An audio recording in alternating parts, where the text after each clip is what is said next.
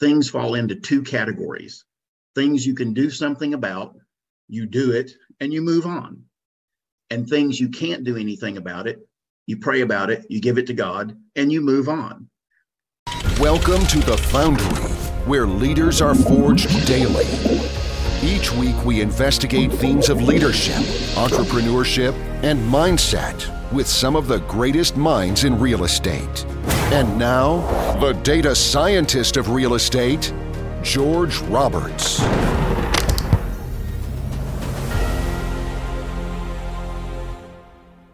Welcome back, investors. In the first half of this exciting interview with Shawn Griffith, we talked about passive investing, asset management, and transitioning to active real estate investing. The second half of this interview, we'll talk about learning from mistakes, writing your first real estate book, and technology. Thanks for tuning in. Yeah, good stuff. And that's the marketing of the age. It's not just about covering every billboard and every silver screen. Nowadays, marketing means putting out some value. Prove you can do the job. Don't just give me the social proof and say, you know, hey, I've got this many units or that I got uh, you know th- this this many mentees. I mean, yeah, show that you can do the job, provide that valuable material to people, let them consume it, and once they consume that free material, they'll see that you know, hey, there's some value to actually being in the program, not just looking at something on the internet. Because let's let's be clear, you can consume free material on the internet all day long isn't necessarily going to get you where you need to be you need sometimes to get in a program have a mentor and and you know take those steps. Well and that brings up a really great point which is knowledge by itself is great but if you don't take that knowledge and apply it if you don't do if you don't take some action that knowledge is really useless. I mean you could know everything in the world there is to know about data science. But if you don't apply that to some data and interpret that and give somebody a meaningful result, all that right. knowledge is wasted. Yeah, love it. I'm so glad you brought up data science there because firsthand experience, I've seen people have very different career trajectories. Some people, they know everything about machine learning. They can tell you everything about neural networks going back to the 1960s. And then there are other people that may not be as intellectual or maybe don't have an advanced degree in data science or mathematics, but they build useful models, right? As they say, mm-hmm. all models are wrong, some models are useful. And uh, one of my favorite quotes from data science you know, we have all these amazingly complex machine learning tools these days. We've got artificial intelligence. We have Chat GPT that can practically write a book for you. Uh, I have reasons why you might not want to do that in a moment, but we'll talk about that later. But these things are so powerful. But then when you ask people in the field and say, like, what techniques are you actually using? Usually they'll sheepishly say something like, well, 90% of the time we just use regression. Yeah. You know, it it it really, you know, it really does and and that kind of to segue back into real estate and multifamily, you know, you and I both know that you know regression is is kind of one of the basic staples in data analysis. Getting back to your basics in you know property management, property acquisition, the basics are the same, and and you've got to learn and you've got to pay attention to those basics and it doesn't right. matter whether it's property acquisition and you're analyzing a property uh, you know trying to figure out well gee how much can i you know effectively offer for this property and still be able to make a profit on the back end and still be able to cash flow and everything else you know it's a it, it all comes down to basics. Right. There's no substitute for knowing your fundamentals cold like the back of your hand like you said bread and butter I think you've always got to be learning. You got to be reaching for the, the advanced material. You got to find out what's new, keep up with your field. But you you'll never find a substitute for fully understanding the bread and butter in your fields. Whether that's regression, if if you are out making predictions in the world, or whether it's like you said, property management, you got to just fully understand, you know, what what is the function of this role? How do I make the most of it? What's my role? How do we all work together? Yeah, major, major insights there. Well, let's see. A couple things I'd like to do. I do want to ask you about writing books. Before we do, uh, we were talking about mistakes, and I feel like maybe there's a little bit more to be said about this. So, again, you built yourself a long runway, and I want to say I think that's absolutely the way you do want to do it. Uh, what are some of the missteps you've encountered along the way, and what did you learn from overcoming those hurdles? Yeah, so one of the things we learned while we were passive investors is just because you know the person that's inviting you into the deal and you've done a deal with them in the past, don't assume that the entire team is going to be like they are. Get to know the entire team.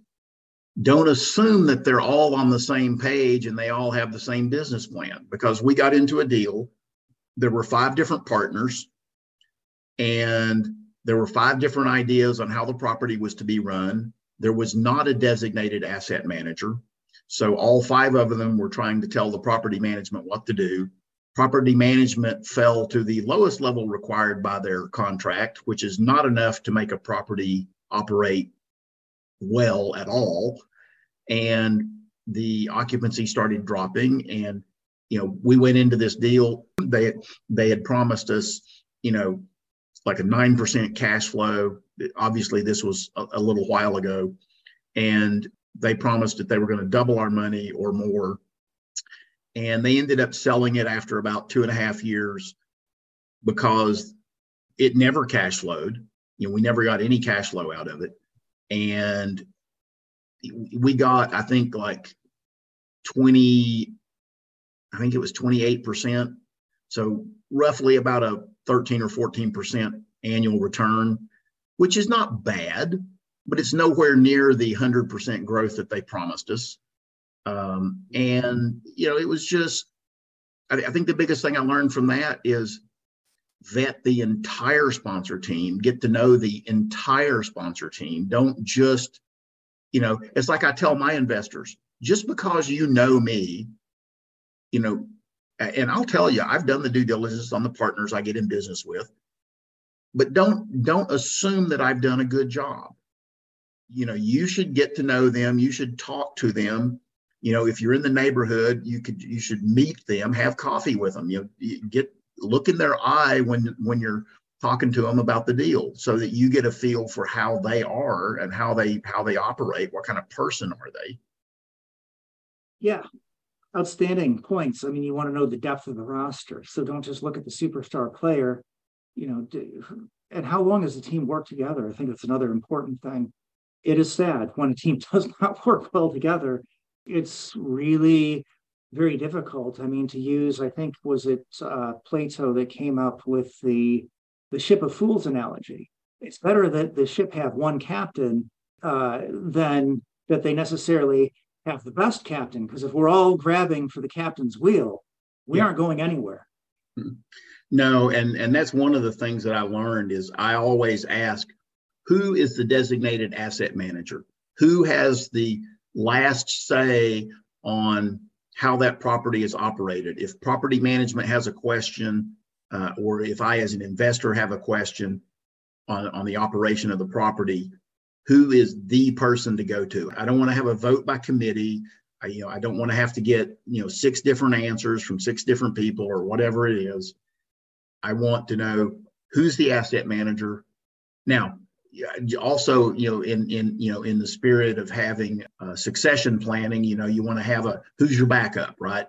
You, right. you you never have just one, but you want to have somebody that that's their role. They're the asset manager, and you have a backup yeah, I love it. If the team at least knows how they're going to work together, that helps.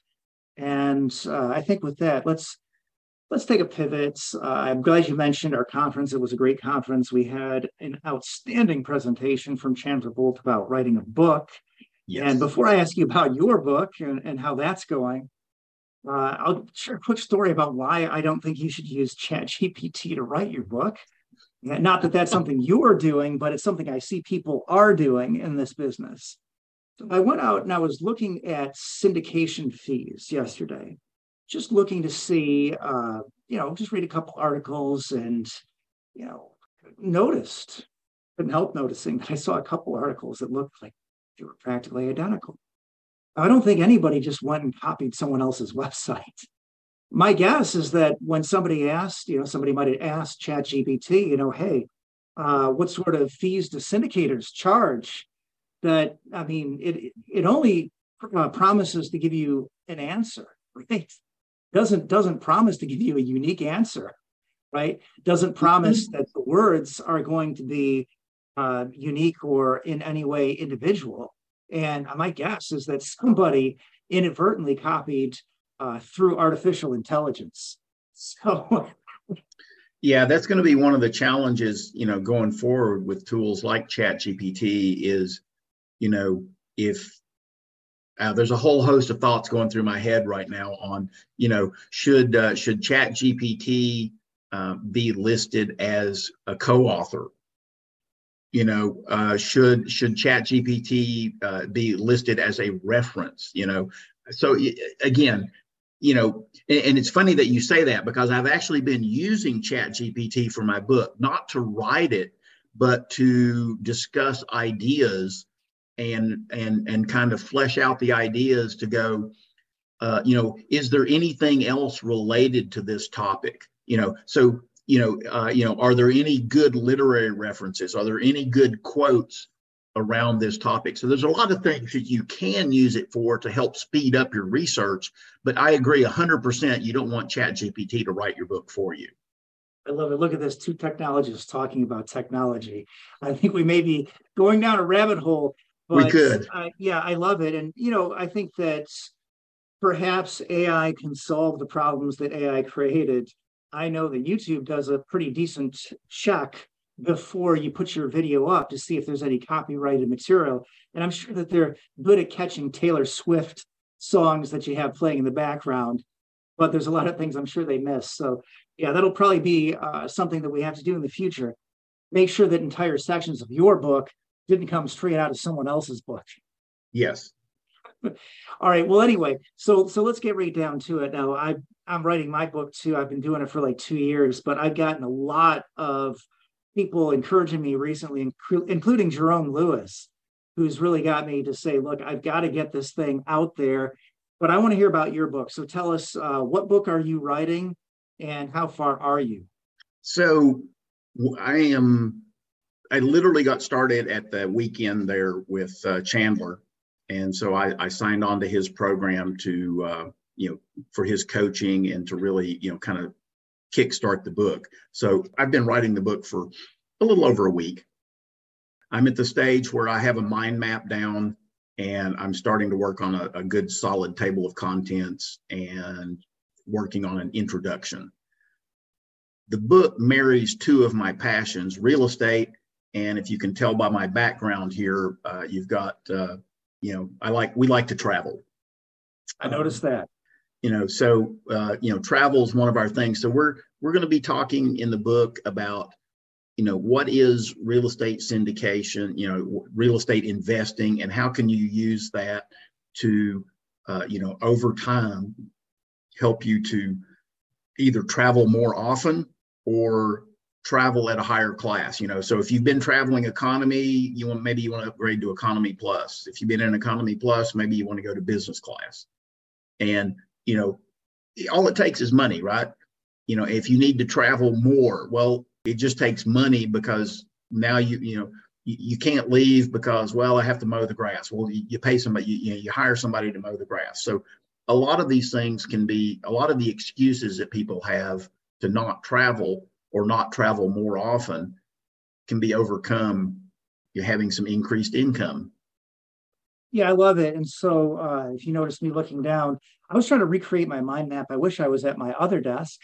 I'd be able to pick it up but i noticed you had a very clean mind map going. Let's see if i can get the computer to show this. You're not going to be able to re- read all that but i just briefly recreated uh, mind map for a book that I'm writing, Investing in Real Estate with Confidence. And I want to say it's an extraordinarily powerful technique. The idea of just getting on the page, just putting some bubbles out there and yep. saying, you know, hey, this is my unique selling proposition. I mean, you love to travel, you're an expert in real estate, and you're showing people how to find that very specific freedom in, in a very relatable way. And you know, when you get those stories out there, like, hey, I have to tell the story about look, hey, if you want to buy real estate with confidence, you got to understand the math behind real estate, right? Mm-hmm. Well, guess what? You know, I I have the story of being in the eighth grade and I got kicked out of the math class about half the time. I hated it. I didn't understand it. I wasn't paying attention. And, you know, I just caused trouble. And I went from that to, to becoming a scientist and then later an award winning data scientist. So the point is that whatever your troubles with mathematics, mine are greater. I think that quote comes from Einstein. He had a little trouble with math. he figured it out though. And and the point I, is I would say that he did. See, it seems so. it would appear so. But uh, the, the idea is just realizing that you know more about your topic than you think you do. You have more relatable stories mm-hmm. than you realize. And when you get there uh, to the to the I'll say the typewriter, I'm dating myself. Nobody does that anymore. And you just try to bang it out, right? You are really skipping a lot of the creative process. That mind map is is very valuable. So yeah, mm-hmm. that was an awesome thing. And I saw your mind map, like I said, very clear. So yeah, people with great handwriting are almost always very clear th- thinkers. So sometimes you have uh, messy handwriting people that are that are clear thinkers, but it's almost always the case that uh, you know, yeah. I, I really appreciate that. So I thought, wow, I got to get my mind map game going. But uh, great to hear that that's on the way. And I know that a week of writing, most people that sounds like that's probably not much at all. But I know that if you're doing it in the right way, I've written about 58 pages of my book, but I wrote 35 of them probably over three to five nights. Because when you are in the right state of mind, the book almost writes itself. Yeah, one of the things that Chandler said from the stage made me realize why I've never finished one of my other books. And he says, never edit your book while you're writing it. Yeah. Sage advice. Well, I realized, look, I think I've been having too much fun because we're coming up to the top of the hour again and oh, wow, we haven't yeah. started our rapid fire round. So, what do you say, Shawn? Are you up to it? We got the seven coming here. Shoot me. All right, coming at you live here.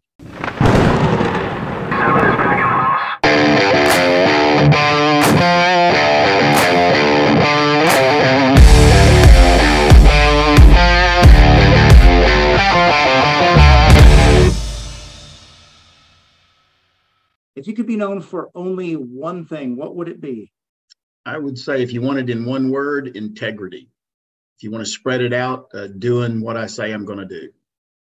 What's the greatest lesson in leadership you have learned as an entrepreneur? Uh, it's never as easy as you think it's going to be going in, but you can solve any of the problems with enough persistence. What personal characteristic has been most pivotal to your success? Well, the, you go back to the answer on my first question: the integrity and doing what I say I'm going to do. Um, that and, and networking, you know, getting to know people. I, I sensed there was going to be a theme here. All right, let's let's take a nod to the randomness in the universe. I got my random questions here. So oh, nice. anything from the trivial to the profound. Just tell me when to stop cutting the deck. That's good. All right. Oh, this is the worst question ever. Where would puffball? Where would you most like to travel? so that is both easy and hard uh, you know, people ask me, "Where's your favorite place to travel?" and and it's someplace we haven't been yet. Any place you haven't been yet, or anything particular? No, I mean we're we're always looking for places that we haven't been, really cool, interesting, unusual places. That's why you know, if you look at my background, that was Antarctica. We went down there in February, uh, had a blast. Uh, so we're always we're always looking for things out there to kind of push the boundaries you know, we, we want to go to Africa and do, uh, you know, a safari during the Great Migration, uh, and then kind of end up the trip uh, by summiting Mount Kilimanjaro. Right, that's amazing. All right, so here I'll I'll throw one out here. Have you ever been to this island halfway between Africa and South America, Tristan da Cunha? No. Okay, all right. So that's that's a place I'd like to go. And uh, I actually looked at buying a house there, though. Oh wow! I don't think there are a whole lot for sale out there. No. Well, I've heard the Islanders though are very very nice pretty pretty amazing place. And uh, I think the coolest story is they've got all these rockhopper penguins, and the, the the the ecology of the birds is such that only the largest egg is is going to hatch and and be nurtured by the mother.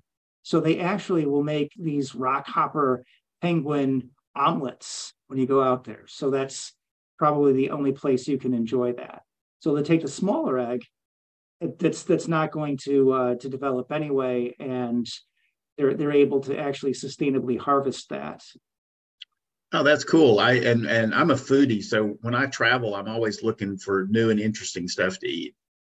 All right. Well, that would definitely be something new to most of us, at least. All right. Name a book that's helped to forge you as a leader or as an entrepreneur, and why. Oh, there's been so many. One of the ones I read and probably in the last six months uh, was Who Not How by Dan Sullivan. And that really got me to, to focus on, you know, don't ask how I'm going to do something, ask who can help me get it done. Love it. And what's the biggest hurdle you've overcome in your business in the last year, and what did it teach you? Oh, hurdles you know, probably the biggest one is, eh, you know, I, I half jokingly, half in truth tell people, I said, you know, I suffer the curse of the real estate investor. I look great on a balance sheet, but I have no cash. So the biggest hurdle is is learning to because you know about the time you get a pile of cash together you go oh look over there shiny deal you know and then off you go and, and now your cash is back out the door right so you know and it's it's a balance of you know keeping your money in motion and still keeping enough of it to you know satisfy all of the other needs. But i mean that that's probably my biggest challenge is the is the cash management. I'm still working yeah, on it. outstanding. Thanks for keeping it real. That is being cash poor is is often uh, the scourge of the real estate investor okay so uh, can you send us out with a quote to help forge our listeners as leaders and entrepreneurs I, I would yep. I would love to. Uh, my grandmother, I owe a, a great deal to uh, my uh, character and my upbringing to her.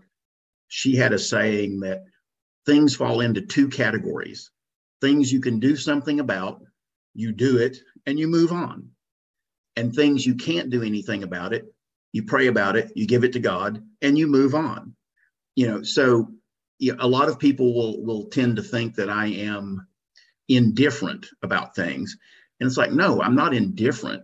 It's just if I can do something about it, I will do it. And that, okay, that that's behind me now. I don't have to worry about it. And if it's something I can't do anything about, I pray about it, I give it to God. And I've done everything I can do about it at that point. So there's no use in me worrying about it. So I move on. So I don't, you know, I really don't worry about things. All right. Awesome. And I love it. No chat GPT required. That was a, a quote original there. All right. Well, anyway, hey, before we turn around, uh, did, would you like to turn around and ask uh, me a question? Well, you know, you you had asked, uh, you you'd said something about your book. Um, I, am definitely interested in learning more about that. And, and I guess I guess one of the other things might be, you know, what what prompted you to start podcasting? Well, you know, I think I just love people and conversations that I have in a forum like this is what really keeps me going. So I love to learn about people, and I found there's no better, quicker, deeper way to do that than to throw yourself into a podcast interview, do an hour or three of research on the person, and then spend an hour up close and personal. So, yeah, thank you for that. And then I just want to make sure that we have an opportunity to reach out to you. So, if our audience wants to reach Shawn Griffith, what is the best way to do that? Uh, they can go to our website. It's twtmultifamily.com. And there's a book a call button on there that'll take you right to my calendar. All right. Awesome interview. Thank you so much for your time, Shawn. George, really appreciate you. Looking forward to, to hearing how we uh, come out in the in the real world here with after the editing and whatnot. And uh, yeah. really excited to uh, uh hopefully provide some value to your listeners. And that you did. Thank you so much, Shawn.